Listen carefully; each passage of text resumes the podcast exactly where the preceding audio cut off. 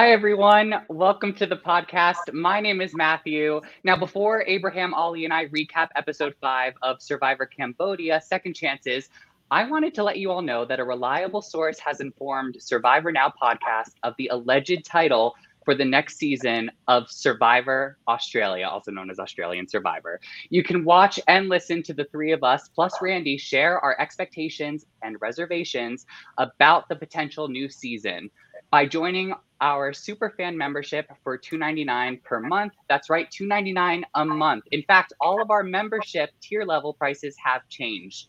So make sure uh, for 99 cents a month, you can join as a casual fan for 2.99 a month, a super fan, and if you join for 5.99 a month, you will receive the tribe membership. So pay no attention to the prices listed in the graphic below. And if you are currently unable to join as a channel member, but you still want to support our channel, you can do so by subscribing to our YouTube channel, liking this video, leaving comments, and following us on Instagram and threads at Survivor Now Podcast. We're also on Twitter at Survivor Now Pod. I'm just excited to get into this episode. So we started off with uh, Angkor, and it's night 11, and Woo is very thankful to not have been voted out. We also see Abi talking to talking about giving Woo a second chance, um, but we also see Tasha and Savage celebrate. So how how is the tribe doing so far at this time? I feel like Savage and Tasha are probably very happy because they're kind of on this high of like we were at the bottom and now we're on the top even though they had a very fractured fall. Um, but i feel like you see this thing happening with kind of tasha and savage and all that but then also you see abi who was like i was controlling the vote and i don't know if it's my perspective. However i feel like if abi wanted to go wanted to save varner i feel like tasha and savage last round, regardless, would have voted for uh, Varner to go home, and we would still be here regardless. So I like for me, I feel like there is this happiness, but I feel like for Abi, it's like smoke and mirrors. Like she's she's happy, but she's not really seeing the bigger picture of it. You know, in, in the game of Survivor, it's always going to be it's always going to be tribes that play in the game of Survivor and tribes waiting to play the game of Survivor. And we see where Tasha and Savage are playing the game of Survivor. What can we do? How can we do it? How we we kind of push people. And Tasha already says she is really trying to manage Abi. Abi is, is a handful. You got Savage. You don't have Woo yet. You waiting to get Woo. The vote brings Woo back to the family, but you see that hey, two of them was to go. Well, one was to go. You only needed one to help out. So the rest of the tribes that are not playing because they haven't had to vote anybody out, they haven't really played Survivor yet because you don't really see how something happens until you vote somebody out. But we see where Savage Tasha came in at the bottom, and now they got control of their own tribe now, and they just really just kind of maneuvering through because really now, when you start losing people, you're just trying to get to the merge. So you're trying to figure out everything to get to the merge, and man, they're playing a masterful game. Also, sorry, just one one note that I wanted to mention as I forgot. The one part when they were talking about obviously the vote and stuff, and it was nighttime. The one thing that did make me chuckle is they were all talking. They were like, "Oh, Varner is Varner's in such a better place now." He's they were like they were almost talking like. I was like, he's just gone to Ponderosa. I just found that really fun. oh, yes. I caught that. But some may say Ponderosa, not to win a million dollars, but overall is a better environment than staying on the islands. Um, I found that to be very funny as well. And to your point, mm-hmm. Abraham, I really love, we hear Tasha say this a little bit later in the episode, but she says, hey, being on the bottom and working your way to the top is all a part of this game. And I have to say, as a viewer, I like those storylines more than just someone who is dominant the entire time. Both are you know, great make for great winner edits in the end, regardless of which path your game takes. I have to say, as a viewer, I like the fight up to the top. Yeah, I like to say, look, it, it ain't nothing better than an underdog. So we get a chance to see what the underdogs play like. Um, but hold on, I got to talk about Ponderosa. Even though we're not dying at Ponderosa when we get there, we are mentally exhausted, and you're just getting more and more displaced with your thoughts because you, you're trying to figure out why you got voted out. And then you're waiting for that next person. So for them, it's three days. They got to sit at Ponderosa for three days and wait to see who the new person is. And you're just hoping it one is one of your tribe members. You're just hoping oh, just bring my tribe member here because now you're you're just kind of replaying the whole game over and over again. Don't get me wrong. Now you do have a great time at Ponderosa, but it's not like you're not your mind is still playing the game. So that's kind of interesting. Now, is it the same Ponderosa that the players who get voted out at merge go to, and they just keep everyone separated? No, we're all separated. So what they do is you you have the first merge. People that don't make merge, they're in one group. Um, and for us, I know we left. And for all the seasons after us, they either move us to uh, the main island for Fiji because it's the main island versus the islands that we shoot on.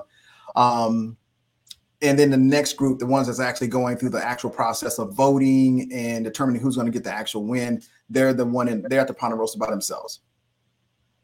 Got it. Oh, that's super fascinating. Mm-hmm. Now let's go over to Bayon and talk about this fun little exchange. We have Monica Kimmi and Kelly Wiglesworth. Uh, they're oh, going to go it's good. They they go clamming in the morning, um, which is pretty. That's awesome that they have um, clams so easily available to their beach. But there seems to be uh, a little disagreement about how many clams they should take at for the possibility of depleting the entire ocean of clams. Oli, how do you feel about this exchange? Monica had a damn point. Kimmi, it's a damn clam. when I was the first of all, First of all, I will say I did enjoy the fact that we saw Monica, Kimmi, and Kelly kind of being the providers and kind of showing that thing of like, do you know what? It's not just kind of the Aussie archetypes, the Malcolm archetypes that have to come and provide for the tribe. Like everyone can do that. Um, but yeah, like when I was watching this, like I do feel like Monica was making like smart points in the sense of if we're going to be here for a while, and I kind of agree with it. If I was in that situation, I wouldn't want to just grab everything and eat it because we run the risk of having to stay there for however many extra days and then being depleted of food. And it was quite funny because during the exchange, obviously, Kimmi was like, "Oh, I'm not being, I'm not going to be more emotional. Like, I'm not going to do all this." Yet she was being emotional, and I was like, "She's the same girl from season two. And there was one quote that I remember her saying, which was, um, I'm not used to giving. Um, she's not used to giving me an opinion when it's not welcome. But the whole game is about listening to people's opinions, and even if you don't agree with them, just letting it go by and just. But I feel like with Kimmi, it's kind of like if she doesn't like the opinion, she's going to cut it down, and it's like that's where then the animosity comes from. So in my mind, I do think like Monica handled it really well, as opposed to Kimmi, who was just like, it's getting on my damn nerves. And I'm like, she, she's just talking about a clown, babes. She's just a clam.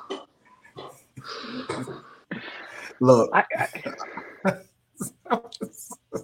he said in clams. I, look, as you can see, Kimmi is in my picture to the right over here. And, and here's the thing: I, got to go against Oli on this one.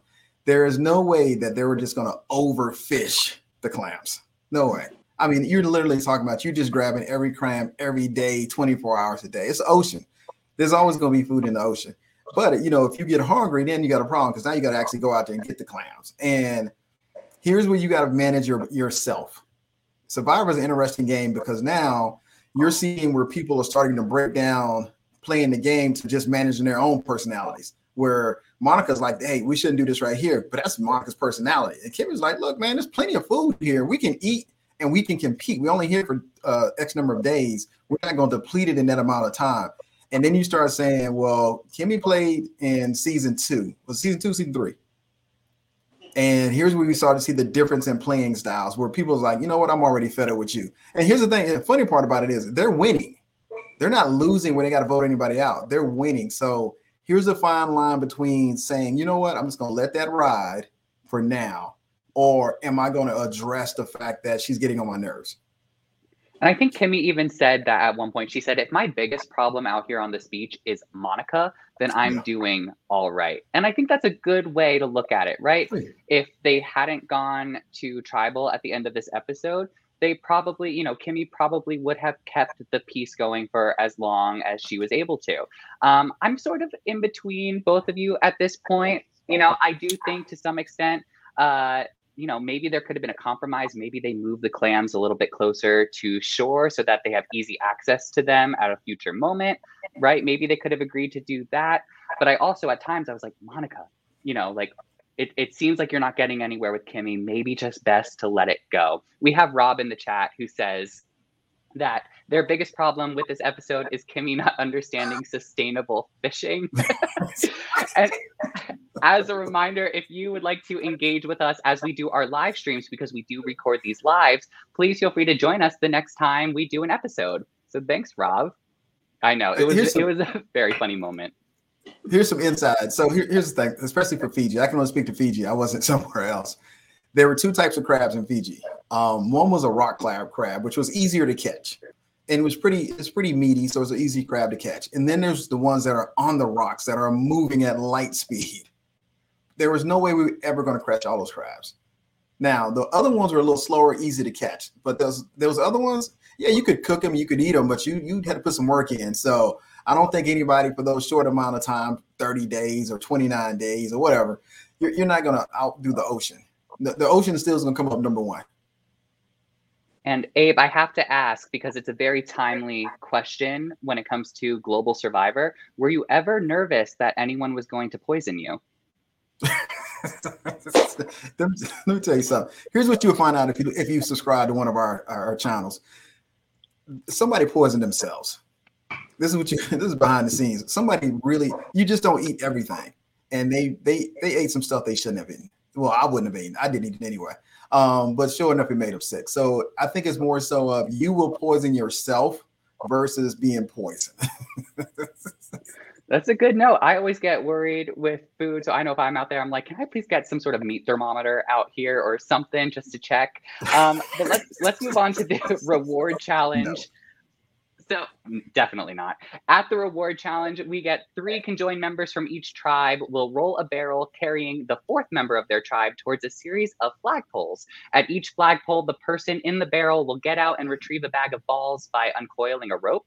Once all three bags of balls have been collected, a member from each tribe will play Survivor Ski Ball and attempt to land all of their balls on the board. The first tribe to finish wins comfort items like blankets, chairs, and hammocks, as well as some refreshments when they return to camp. And the second tribe to finish doesn't win all of that, but they do win a tarp. Hard now, Jeff calls Ciera out for not doing well at this challenge in blood versus water. So we're seeing a lot more of the, the hints of, hey, we're doing challenges that we've done in the past that all of you have failed at. yeah. Messy, messy Jeff is always available to, to just stir the pot. I, I love it. I first of all, I love this challenge because now you have to select the right people not to sit out the previous challenge so they could play in this challenge and you don't know what's coming up. So you get there and we see that ciera's in the in the uh she's in the barrel and you got to remember you're getting dizzy in that barrel. Then you got to get out that barrel. Then you got to try to unwind stuff and then you got jeff just narrating on the background saying you're doing the worst. You're in dead last. And you have to suppress the one to throw something and hit him in the head because it's like come on man. We know we're doing bad. And you see ciera is doing bad again. You mean Monica? Monica. No, Ciera was. Ciera was, was another.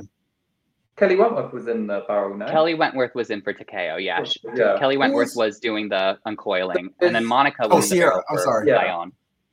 I but I do love the kind of we are seeing this thing of they're bringing um, challenges back where at least one person has some sort of redemption story to oh, it. It, kind of, it. it brings that nice kind of second chance thing into the kind of challenge challenges, which is nice to see.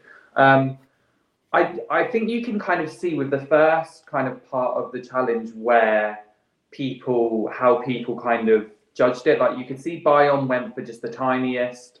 Um, you went you saw kind of um, Ta Keo went for I don't want to say tiniest because I think Kelly is like one of the tallest ones there. Um, but they went for more agile and kind of who could still fit in there and still part, like participate well. And then obviously Angkor had Woo, so he's just like, Miss, he's like Mr. Amazing can somehow do everything, and I'm like, how? So look, I can't True. fit in that barrel. So I'm, not, I'm not getting in that barrel. I can't fit. so no. I'm too tall. It was so funny watching all of them try. You could kind of tell that they were trying to, like anyone who was in a barrel, was trying to rearrange their positioning each time they got in to see what would work better. So there were times where I would see like Wentworth's ponytail and like her legs sticking out. There were other times the arms were sticking out. It was hilarious. And I have to say, uh, my favorite moment was when Monica got stuck upside down, and that's all she said. I'm upside down, and they had to pull her out.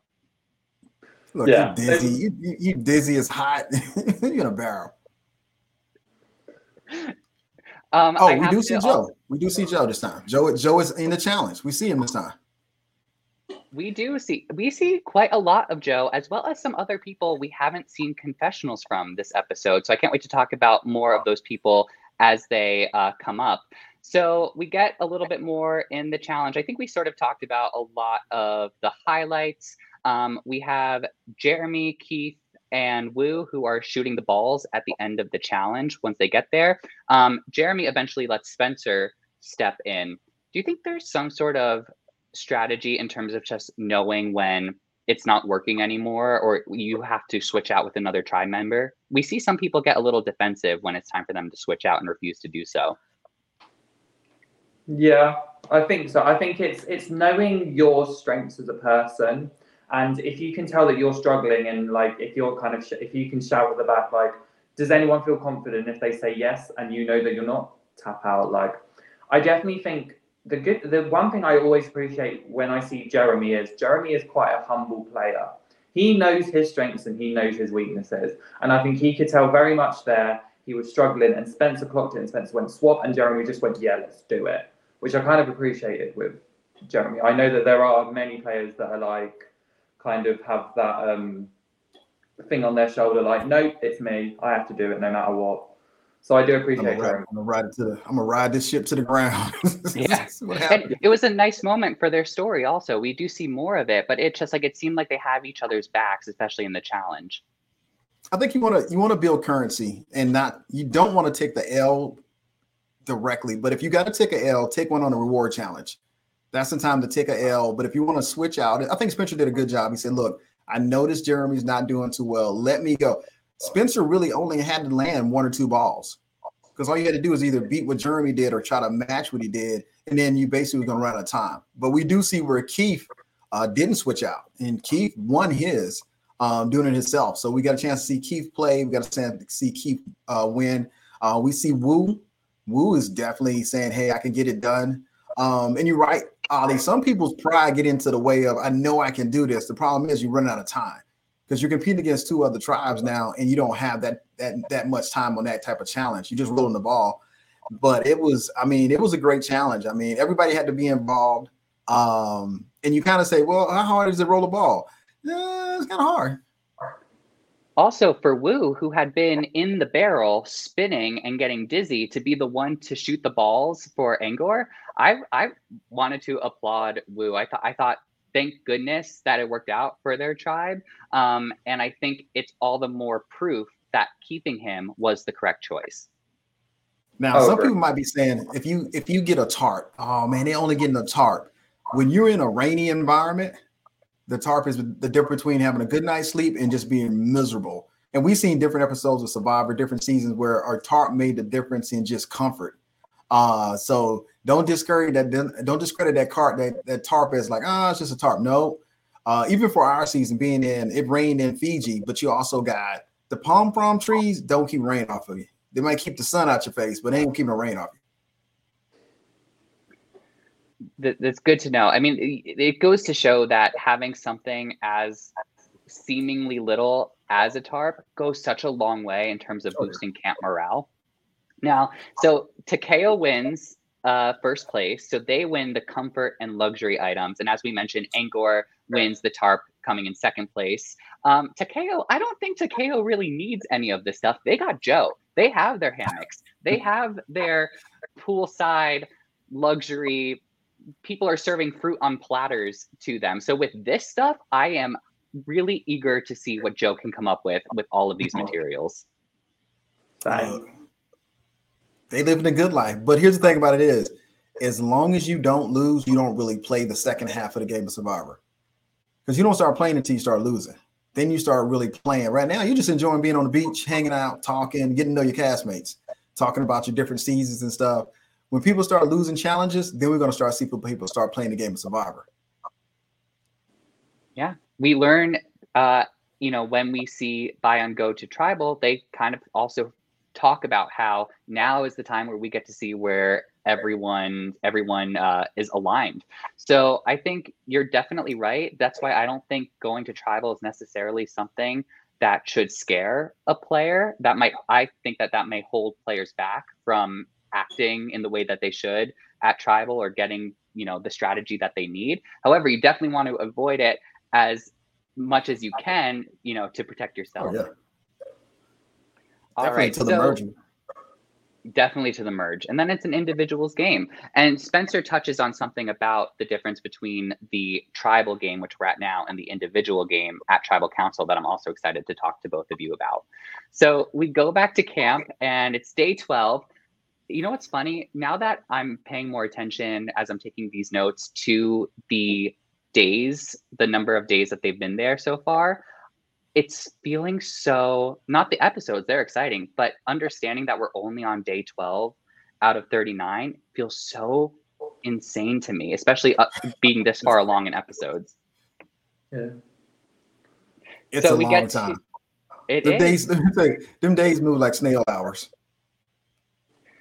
abe having done this before could you imagine doing like australian survivors i think what was it It's like 44? 40, 40, yeah. It's like 44. 40 some days. It's you're talking about almost a month and a half. And here's the thing about it is when you're doing something, it's great. It's when you're not doing anything that you're driving yourself crazy because you you always got to have some level of playing the game, even though you might just want to lay on the beach that day because you don't you're not doing anything, but you still got to always have that level of understanding that you're in a game and you constantly have to play. Now you can always feel secure because you got three or four people and they're good to go, and we see that where we see Jeremy and them talking, saying, "Hey, let's just keep this four. No, we see it with Keith. Keith and his group are saying, "No, let's just keep this four. Um, we see Terry that's out there in the ocean, and Terry has already been identified as a sacrificial lamb for that for the next vote. So they're kind of relaxing and enjoying themselves. So when you have that type of initial support when you play in the game, you're good. But if not, you're just steady playing. We see Spencer and we see Kim, who are two players from a different tribe. They're just waiting to have to go to tribal council to see what their fate's going to look like, and you don't find that out until you vote. So it's an it's the longer the game goes, the more you got to figure out how to manage yourself and manage the game itself. All good points. All good points. Now, if you're joining us in the live chat or you're watching this after the fact, I'm curious to know what is your ideal game length if you were going on the show? 22, 39, plus for the uh, Abe's giving the thumbs up, plus for the global uh, survivor Aus- survivor seasons. Let us know in the chat. I'm very curious. So, Angkor celebrating, as you've hinted at, Abraham, we're seeing the divides, which really is everyone against Terry. And Kelly is thrilled by this. Kelley Wentworth. Yeah, I, I assume Kelly was always going to be thrilled by it because, but I think especially when you saw the swap happen, I could kind of see this naturally progressing because, especially when you looked at Terry's confessionals, he was very much, "We've got a killer tribe. Why do I even need to worry? It's great." And he was, he went back to Panama Terry, which was challenges, we're sorted, no need to worry about game. and then we've seen it come, kind of come back to bite him, where he's like. I'm going to go do this. There's all good. We're, we're not even going to be strategizing. And he's off, and all five of them have gone, we're together. So I do feel like Terry's the guy. it- it's it's that thing where he's gotten too comfortable, and he's let the he's let the game element go like this, and he's letting the survival like the survival part creep in. Um, and yeah, I'd kind of be like Kelly as well. I'd be like, good, helps them out because then she has that chance to talk to Joe, talk to Keith, talk to Ciera, talk to Kass, and build relationships so that, you know, if Terry does go, she's going to make sure that she's not the next. Kelly just a, Kelly just a bus driver right now. She's just driving the bus, running over people.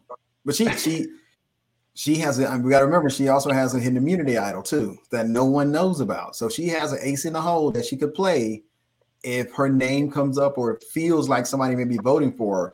But she also has a bunch of loyal players around her. Keith is now the player where you're going to be like, I'm going to give my word and vote somebody out. That wasn't Keith's game when he first played. So we get a chance to see Jeremy's pretty much Jeremy going to play to win. Fishbach, I'm not know where Fishbach is going right now. he just playing. Um, but you got a couple of solid people where once they give their word, their word is going to be bond. Uh, so it's going to be interesting to see how they, as they keep continue to go, will Terry be voted out when they actually lose? I'm curious to see, but something that made me nervous for someone else was when Joe started going off about, oh, back on my season, everyone wanted me out because they saw I, you know, they thought I was a threat. I wanted to be like, Joe, no, no, no, no, no, no, no, shush, shush, shush. What are you doing? Yeah, I, I feel like he was kind of jinxing himself there. But then also one thing that he said, he was like, "Yeah, I'm playing the game perfectly right now," and I was like, kind of Dave's point what you been doing? You ain't been there.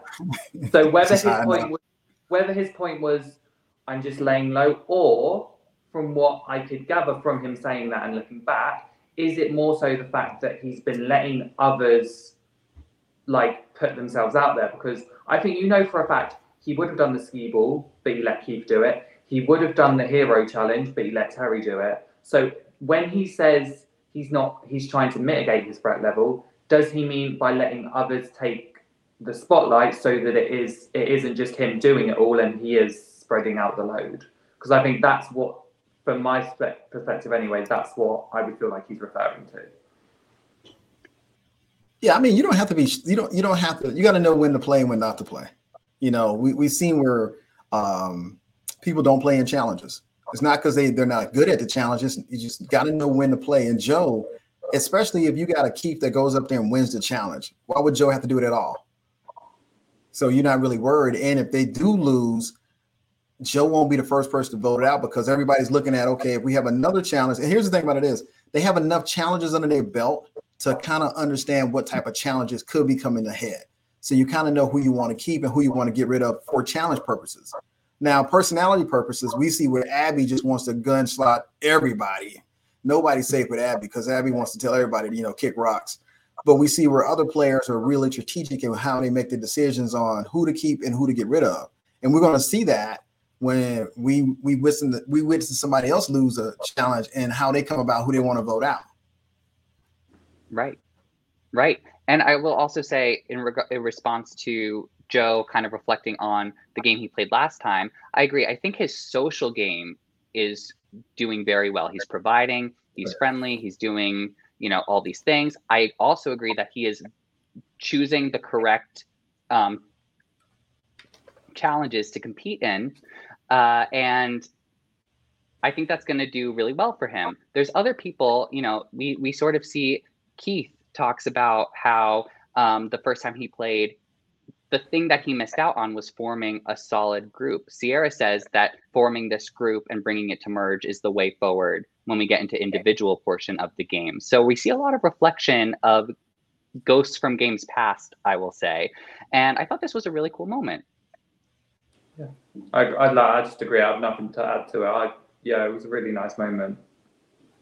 Well, let's hop on over to um, Bayon, and we see a nice little moment between Spencer and Jeremy when they go fishing together. And this was very sweet. I really liked how Spencer sort of reflected on being, you know, thinking about how he was not going to be the sort of alpha personality, the provider of his tribe once he got cast on Survivor. And this time around, he wants to have that full survivor experience and do the things he thought he would never do on the show. And I thought this was a really nice moment. Spencer and Jeremy were bonding in their bowl. That was all I could think. it's just it was such a bowl, and I was just like, all they need is some water in there. They're having a lovely time. How do you get in out of that bowl? I thought because you know Joe was in that bowl with him before. That was Joe's bowl. It, it, you're right, Ali. It was funny. I was like, how do you get in there without falling out, and how do you actually fish in the bowl? But any, anyway but it, no, it was a really like again, kind of like we we spoke about it a little bit last time. It was those human moments where you're seeing not just their game growth, but their personal growth, and you did see that with Spencer, which was really like a nice thing to see for him. Yeah, you and know, it's I, really nice. Oh yeah, sorry, Abe. Uh, I, I enjoy the edits where you get a chance to see them just be people. You know, it, it's you know we're going to play the game, we're going to do the challenges, we're going to have the moments where we're fighting and all that kind of stuff. But I love the edits where they say, okay, just, just forget about all that and let's just be people playing this game and, and, and growing from this game. I don't care. Any, anybody that's ever played Survivor or any other reality show, if you don't grow from it and take something from it, you really kind of lost some of the experience of it that's what makes it so interesting for viewers too. It's seeing these people as people in a situation where you as the viewer have to decide are you going to react in the same way that the people you are watching are reacting and strategizing. Mm-hmm. And I thought that this was a really great moment for Jeremy as well because it also again reiterated that Spencer we haven't seen yet, right? They haven't voted, but what it seems like is Spencer is more likely to align with Jeremy and be a right hand person for Jeremy too. So I think this is going to be really interesting moving forward for Spencer's game, but also for Jeremy's. Shall we hop over to Angkor? angry, yeah. Angkor. Let's talk about let's talk about angry. Let's talk about angry. angry, tribe angry. They win a tarp and they're celebrating that. That's all great. Uh, and we learn a little bit more about Woo and what is his motivation for playing this game, that being uh, the story of his mother's heart transplant. Um, and this was a really sweet moment. I'm glad we got to hear about it. Uh, and Tasha asked, you know, Woo about his mother, and he tells the story. But then Abi-Maria seems to take the story in a different way it's one of those funny moments where again we saw a really nice human moment with Woo and Tasha, and it was so sweet. And then Team TV Abi is like, no, well, what about my auntie and what about this? And I just there was a part of me that chuckled, but then there was also part of me that was like, Abi, it was just a sweet moment. it was it was just one of those we're just talking about family. Um, no, it was really touching. But yeah, when Abi then was like, because I can't even remember what it was, but it was like, this was Woo's story, and then here's Abi's story all the way over here. I was like, babes, like just just if, if you can agree with it and you can add to it, perfect. I was like, but then when she brought that game element of, well, um, what about my story? we can't just we can't give him the sympathy though. I was like, that's where you're gonna lose people. You kind of saw her losing Tasha in that instance. This is so in the context of the game, because when you meet these people outside of the game, it's different from when you're looking at them in that particular little bubble. Within the bubble of the game, Abi Petty is shit. that is petty. You're doing something that you think may help you garner them to, to for favor uh, and getting voted out or not getting voted out. But that's petty because Woo shared something that was emotionally something that impacted his life. And sometimes you just say, man, you know, this is great. This is this is something we get to see about the person themselves. Abi more thought it was a, a, a strategy. How can I endear them to sentimental value? I don't. When I play the game, you could have gave me a sentimental story, and I'd be like, okay, thanks.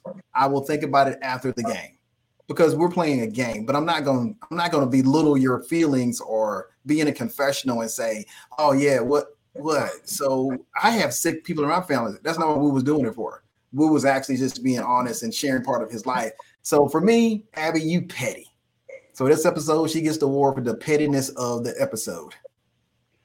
I, I got the feeling that this the story maybe scared Abi a little bit because if Woo does pull even whether Woo means it or doesn't intend it in this way, if Woo does, you know, find some way to relate to Tasha and Savage and they decide to go with him, even if empathy is at all involved there, that leaves Abi on the outs. So I think that there was some fear with her there, even when she confronted Tasha and sort of tested the waters to see if Tasha was on the same page about it. it I think Tasha really handled this well. Just sort of nodded along, kept going with it. Uh, at one point, it seemed like Tasha was going to alter a different perspective, but when Abi sort of doubled down on her thoughts, Tasha was just like, "Sure, yeah, right." smile and nod, smile and nod. Really, that's it, when you play the game of Survivor, you have to say, "It's not about me." It's not about me. Just, just when you when you're there and people talking to you, sometimes you just got to be like, "It's not about me." When my opportunity presents itself, I'm gonna vote your ass out. But right now, it's just not about me, and it's just they're managing Abi because Abi is a good resource because Abi is loyal. Abi's going to do what Abi's going to say she's going to do, and she's not going to she's not going to differentiate from it, which is great because you don't have to worry about her. But like Tasha said, you still have to worry about her. You don't know what she's going to do next, and everybody you look into this point, even the people that target Abi should have said, you know what, I'm gonna leave Abi over here, and I'm just to focus on somebody else because they wouldn't have got voted out. So we're looking at where Varner gets voted out. He helped Abi, but how did Varner get voted out? And he helped. Oh, Varner didn't want to vote Boo out. So I mean, you just kind of see the dynamics of it, but sometimes we see just the game itself is petty at times, and this is one of those times where I say, you know, it's, it's just being petty. But it's great for viewers. It's great to see the pettiness. I don't don't get me wrong with that. I'm here for Oli, it. I'm, Oli, I'm not gonna do anything for you guys. Uh, well, I'm here for it. And Matthew, This- we got to this- vote him out because Oli all about the pettiness, so we're going to vote him out. It's the one of drama. those it's such a good juxtaposition sometimes when, because again, I love seeing those human moments. It is so funny, but I'm also here for the petty people. Like, because again, my favorite player of all time is Courtney Yates. So if if you know, if you if anyone here knows who Courtney Yates is, I love a petty comment. Here for it all the time. hey Matthew, we got to vote him out. There, we got to vote him out because we know we know he gonna start the pettiness, and him and him we know- Sanchez don't get us. We know if Oli starts calling Jeff Probst Jeffrey, it's time. It's time. Oh yeah, we got to oh, got to go. Oh, all right. We're going to get into the immunity challenge right after we hear from our friends at Bracketology. My name is Jonah Fielko, and I'm the CEO of Bracketology.tv, fantasy sports for reality television. We offer fantasy games for shows like The Bachelor, Survivor, Big Brother, RuPaul's Drag Race, and counting. You start by creating a community. Within your community, you can create a fantasy league for each show that you want to play fantasy games for. Within the league, you can choose up to three of our four game types, and our most popular is the Advanced League. Choose a team of contestants, and depending on what they do and say during the episode, that's how your team will gain or lose points each week. We also have elimination style games like our confidence pool. This is where you choose how confident you are that each contestant will survive elimination that week. And we've also got March Madness style brackets. Come back a couple hours after the episode to check your scores and watch you climb the leaderboard. Bracketology is free to play, so grab your friends, your family, your coworkers, and head to bracketology.tv for more info. All right. So now we're at the immunity challenge, and members from each tribe will take turns racing to the top of an obstacle course. Once they reach the top, they must launch a sandbag using a slingshot at various targets. First two tribes to hit all of their targets win immunity. And we find out that Joe's tribe did this last season, and guess what? They lost Joe the lost. challenge that season. Uh, question Do we think that the reuse of challenges from past seasons is storytelling or budgetary restrictions or both? I want to. I want to say for this specific season, it's storytelling because again, you see, we've. It's been Joe now. It's been Ciera. There was one for Wiglesworth, Kass, um, Kass, Tasha, and Spencer. Like, that you have seen the theme. So I would say it's more storytelling because again, it gives that second chance element, which I appreciate. Well, I got yeah, I'm with Oli because here's the thing about it is all those actual uh, challenges came from different parts of the world. So none of them was in Cambodia. So you, you're talking about recreating something that you might have done in China, you know, where you may have had all the tools and everything else. Like um, for Fiji, it's hard to get stuff in because Fiji is so far from mainland, and you got to bring stuff into an island. So I like the storytelling part because you get to call out a player that had done the challenge but didn't it wasn't successful. I like to call that messy Jeff 6.0. I'm gonna get some more messiness in. Um, and I think it's great because he's never called a challenge where so I think a few people have they anybody won any challenge that they're redoing or everybody's have just kind of lost everything. Not that they've awesome. mentioned, unless you count Woo, whose tribe technically won the challenge that uh, Kass, Tasha, and Spencer lost. Yeah, so that's, that's called Messy Jeff 6.0. So I love these challenges, and they're not easy challenges, but this one is in particular is a good challenge because no one person can dominate the challenge. Yeah, that's true. And you're right. You're right. I love that call out to these challenges have been done in different times of Survivor in different countries and different regions. So art department definitely had to see what was done in places that they could recreate those in their in their place there. And speaking of production, did anyone else notice like the the flags that would pop up when the targets would get hit? I thought that was the coolest thing, but it made me wonder, do we think that any of the dream teamers were just like standing behind there and then like when they would hit the target they would just be like you know? Um that that, that you know what? You know i noticed it too i noticed the colors of this particular yeah. episode just the just the the boldness of the colors that were used in the episode for the different things.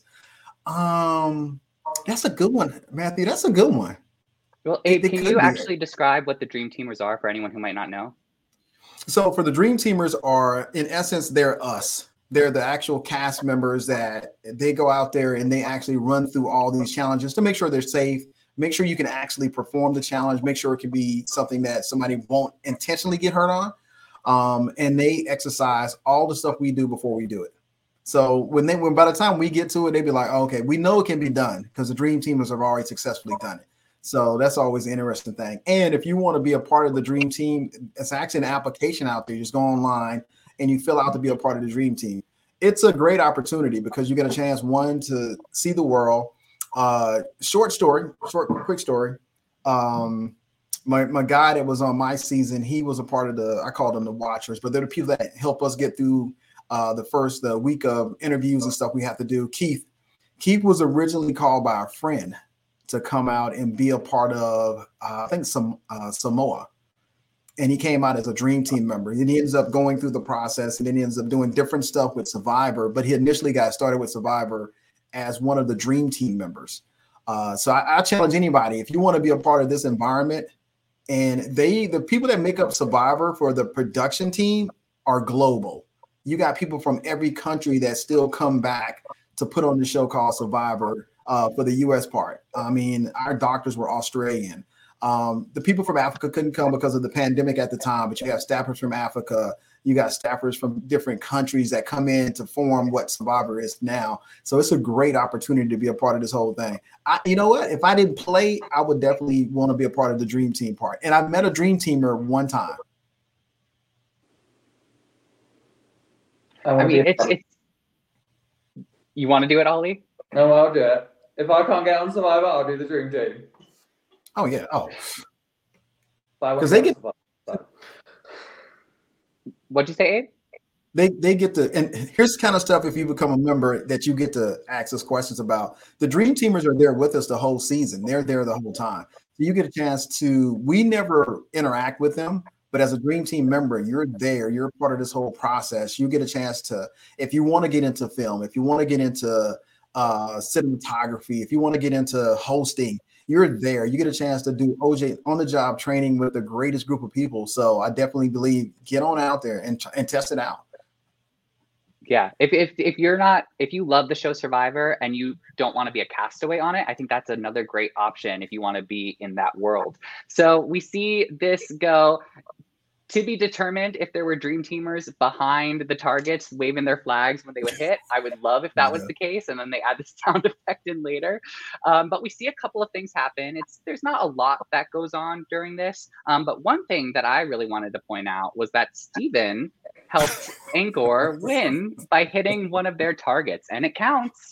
It counts. Oh god, that was so funny. Literally, it was it was just that, and this is the thing we're watching it from an angle where we should be able to tell that he's about to hit Angkor's targets. I watched him pull that and I was like, that's going left.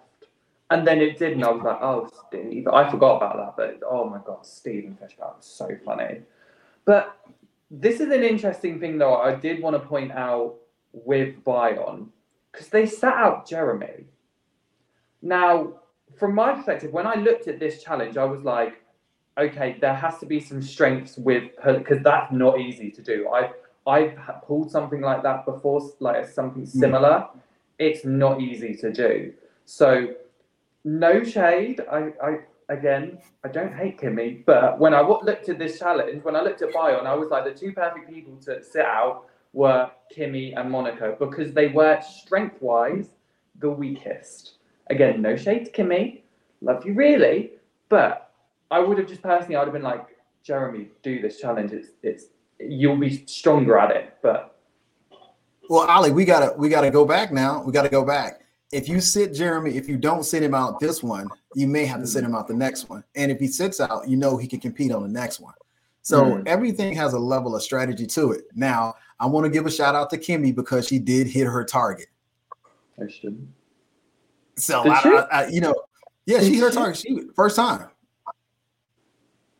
You got to go back and look at the episode. She she hit, she hit her target, and that's the thing about it is you just never know who's going to perform at what. Um, but it's the whole strategy of the game is if you don't sit Jeremy, and here's here's what happens: if one tribe keeps losing, it also impacts the other tribes on who they got to sit out.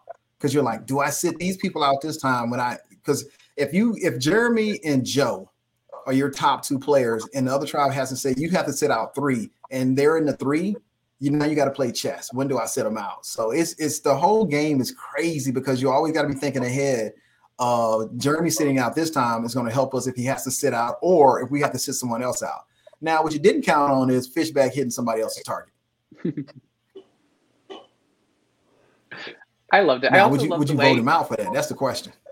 Uh maybe it, it depends. I feel like if we were on old Bayon and that happened, that. yes, Stephen would have been first to go. Absolutely no question about it in my mind.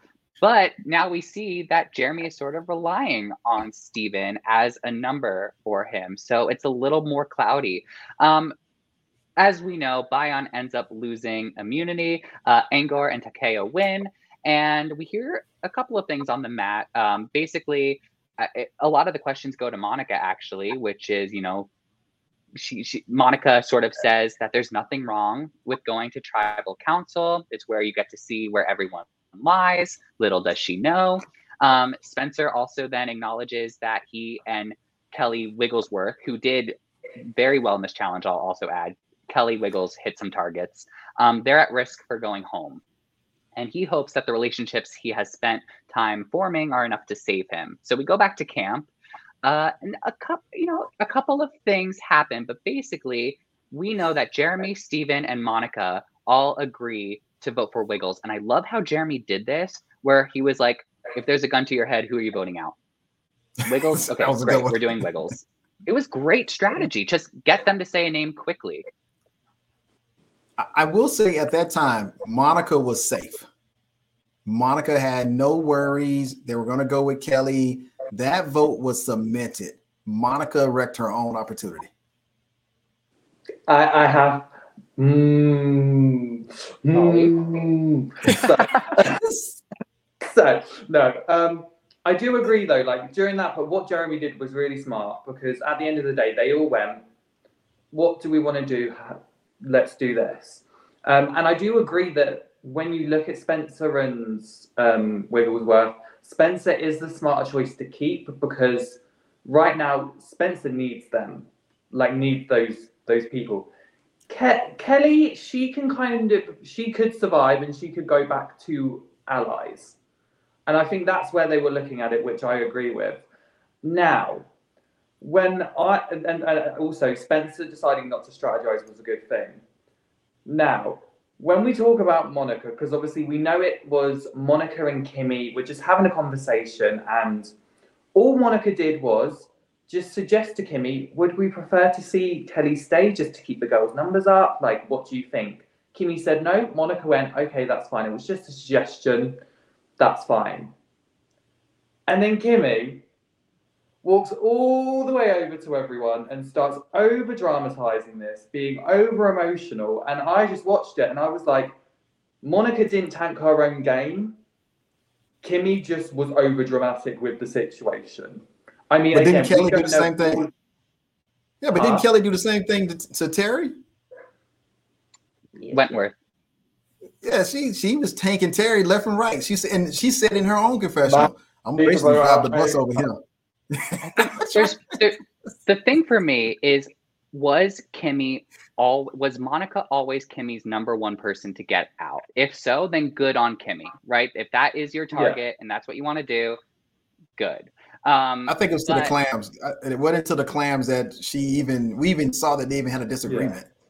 I agree. I think it was totally about Monica just sort of an- being annoying to Kimmi. Yeah, and that was the thing. Like, mo- like Kimmi was going. This is this was my main thing about it. Kimmi was like, she's a snake. We need to get her out. She's doing this. She's a snake. But then, if Monica has gone to Kimmi with this information and been like, it's just a suggestion. Like, why not? Kimmi's then pretty much snaked Monica because she's gone straight to Stephen and Jeremy and been like, here's what's gone on. Let's vote her out instead. And again, I'm just going to go with this. Kimmi's reasons, we're going to go with the snake thing and she's the wild card and all this. Kimmi had personal reasons. She just didn't like Monica and would prefer to see Monica could go from a social, from her own personal social Yeah. standpoint. So for me, I feel like it was, Kimmi was So- kind of the pot calling the kettle black in the sense of this person's a snake, but then you're doing snaky stuff as well. Yeah, And if I I, will could throw, say- if I throw, Ma- I'm gonna throw Matthew under the bus just like that. Hey, That's the game of Survivor. I'll wait. I'll play out last. I Wow. left the Wow. clams. I left the clams in the water, Abe. Okay, I did it for you. Um, we we done lost. We done lost. We gotta vote you out. We'll vote him out. hey, I won't go out begging, though. I promise you that. Uh, I will say that I do think it was the right call for Jeremy and Spencer to vote Monica out when the the evidence was given, right? Because even you're right, Oli.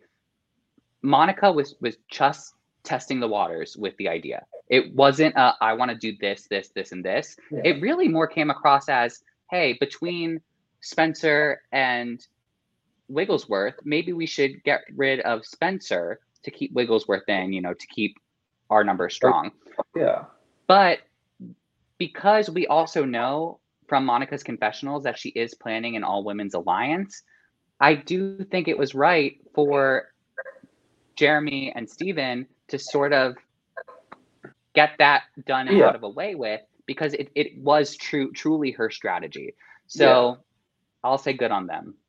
No, and also, but I will give credit to Stephen because when those three were all kind of talking, like Stephen was kind of the logical one. He wasn't just straight away being like, okay, then let's go and get rid of Monica. He was the one that's like, let's look at this though. Because what would the message be if we vote out a Bayon? Because right now, Bayon's Yeah. sick and strong. So I do appreciate Stephen for at least kind of playing devil's advocate in that sense because he was dealing with a very emotional Kimmi. So I, I did appreciate that part of Stephen. And it made me appreciate seeing because you saw how he was at the start of the season where he was very skittish and very like, oh, we've got to do this. And then you kind of see this more calmer side of Stephen, which I really did appreciate. Like he was no longer a fish back out of water. He he was starting to be in his element. Like I really did appreciate it. So the fish back out of water. Okay.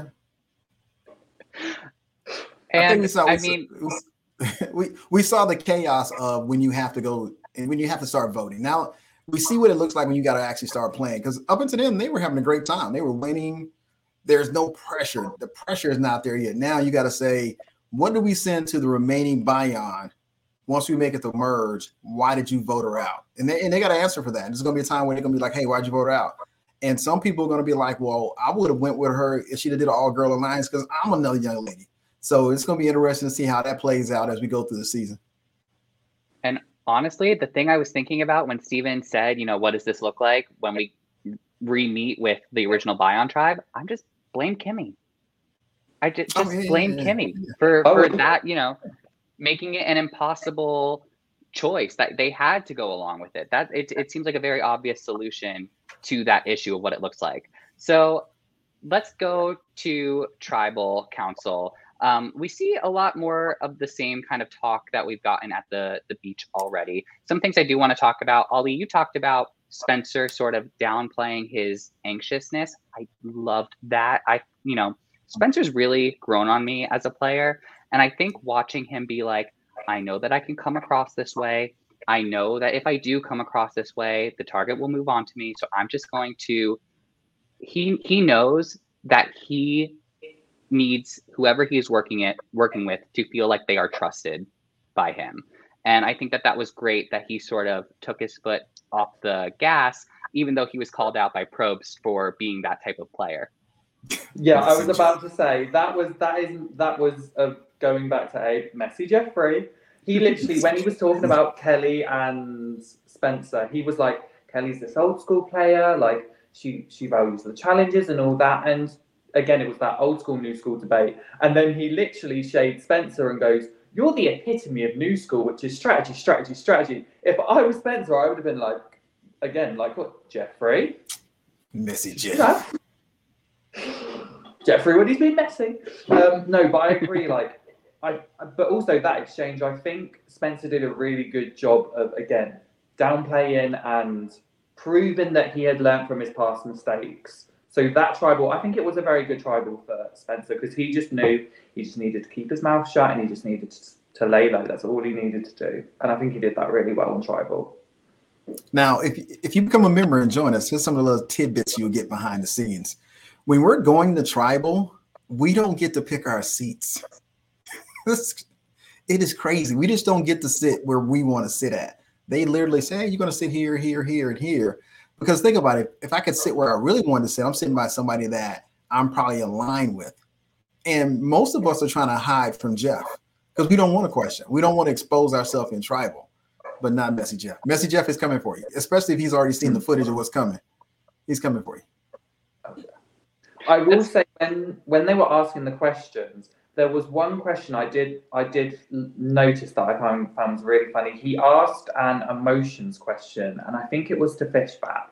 I think he he asked a question about emotions and all this. I was sat there like, if you wanted the funniest answer or the most ironic answer, you should have asked Kimmi. An oh. emotions oh. question, it should have been to Kimmi, because Kimmi totally. would have been like, yeah, we're all we're all deciding our emotions. We're doing we're separating all this. I would have been like, Kimmi girl, step in line, step in line. I did like Stephen's answer to that question though. He kind of said like emotions are the gateway to strategy in a mm. sense. And I feel like that's been a very true theme that I hadn't sort of picked up on before or I hadn't been able to vocalize with even the past episodes that we've seen this season. You know, with, with players like Abi. Now we see Kimmi using emotions as a way to guide their strategy for better or for worse. We don't know how it's going to play out. Um, maybe you two know, but I don't know how it's going to play out for these people moving forward. Um, I also thought that it's funny. Monica's questions were like, "Is the vote locked? Do you feel comfortable? Are you surviving? And I felt like Jeff was very much a part of this blind side in his own way. He did messy Jeff. I don't I don't I don't know exactly how Jeff comes up with his questions, but they do seem like they're leading in a certain direction. And it's like, let me put this player on the pedestal of you know we're about to vote you out. But he doesn't know who's going to get voted out. They don't have that footage yet. So that's really what what you see is really what happens. And they just edit it and make it looks like what it looks like. But they don't know who until we actually vote. It is funny how everybody goes to the confessional and they whisper, like the people are that close. They're really not that close to you, so you don't really have to whisper. But it's like, no, I'm gonna vote this person. Here's the reason why. You like, you can speak regular because they're just right there. They're not that close. Unless you're Crystal and Gabon. Oh yeah, yeah. Russell just off the. You well, there's a. Have you seen that I haven't, but I do love when oh. players. Um, what was it? I think Wendell, his season. I think Ghost. Was he on Ghost Island? Wendell. He was on Ghost Island. I think at the voting booth at one point he explicitly, like, very clearly out loud, purposefully. Um, I think that's the guy he called a bad rapper. Um, Chris Noble. Chris, thank you. While voting, and I thought that was hilarious, and I love when players do it. So I hope that more players are that have the nerve to do something like that moving forward. But you're right; it's funny that they all whisper. Yeah, it's not that far. It's like we're literally you have enough space just to talk in your normal voice. Now, Wendell might have elevated his voice for that one, but they're not. We're not that close. We're close, but we're not that close. So we get a three, two, one vote, and this was very sad for Oli, but very funny as a viewer, I will say. Oh, yeah. um, you Monica's face when she sees her name pulled out once then when she turns, when her, her name's pulled out twice, to when she it is revealed she's going home, it is one of maybe my favorite reactions to a vote to a blind side that I've seen on Survivor. Oh, they truly blindsided her. Because, uh, but then you also saw their reactions where you kind of saw Fishbach and um, clearly Kimmi were just smirking, being like, "We did this," and it's like they didn't hide it. They didn't hide the fact they blindsided her, and she was just turning around, being like, "Really, guys? If I was her, they would have been called out." But she handled it with grace. Yeah, it's it's, it's the blind side. I know what it feels like. Um, huh. You you go from voting straight to the confessional, and in your mind, you want to you may want to say some choice things on your confessional, but but you also remember it's always going to be submitted in history what you're about to say. so you have a split second to decide on how you want to be looked at um, and I thought Monica handled it well. Um, very appreciative of the fact that she got a second chance to play again. She and like she said, I wish I'd have played longer. Uh, but the vote was her true reaction, how she felt, because she was like, "You mothers, I know y'all didn't vote for me." But in her confessional, she was really like, "Hey, I was great for the chance. I had a second chance to come play again." But you're right, Matthew. When you look at her, that is what she's truly feeling about how they treated her for that vote. Yeah, I like that she didn't try to hide it she she she was genuinely very vulnerable in the moment.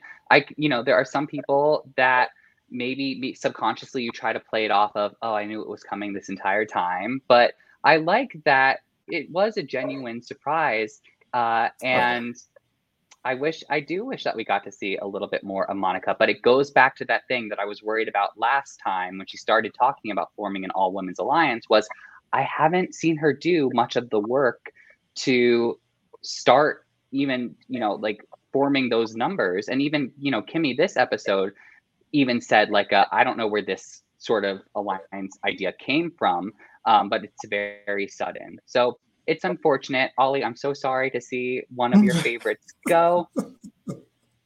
I just want to say this. If monica is watching love you.